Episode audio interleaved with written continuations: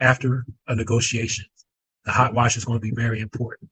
Some of you may call it a debrief, whatever you want to call it. Make sure that you take the time to go back over the things that happened that occurred beforehand and the things that set it up so that you could have this conversation. Part of the reason why we take notes is so that the things that we may forget, we have it documented. And as you're taking the notes, do what you have to do, finish the conversation, that difficult conversation. And when you leave that environment, go back over your notes, see what you may have missed, think about what you may have heard that you didn't speak on. How many times did you hear it? Did they say something three or four times? If they did, that's normally an indication that that's important to them.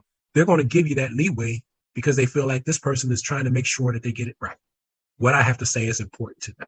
So if you're on your own, you can still do a hot wash. You just have to be more mindful of keeping good notes.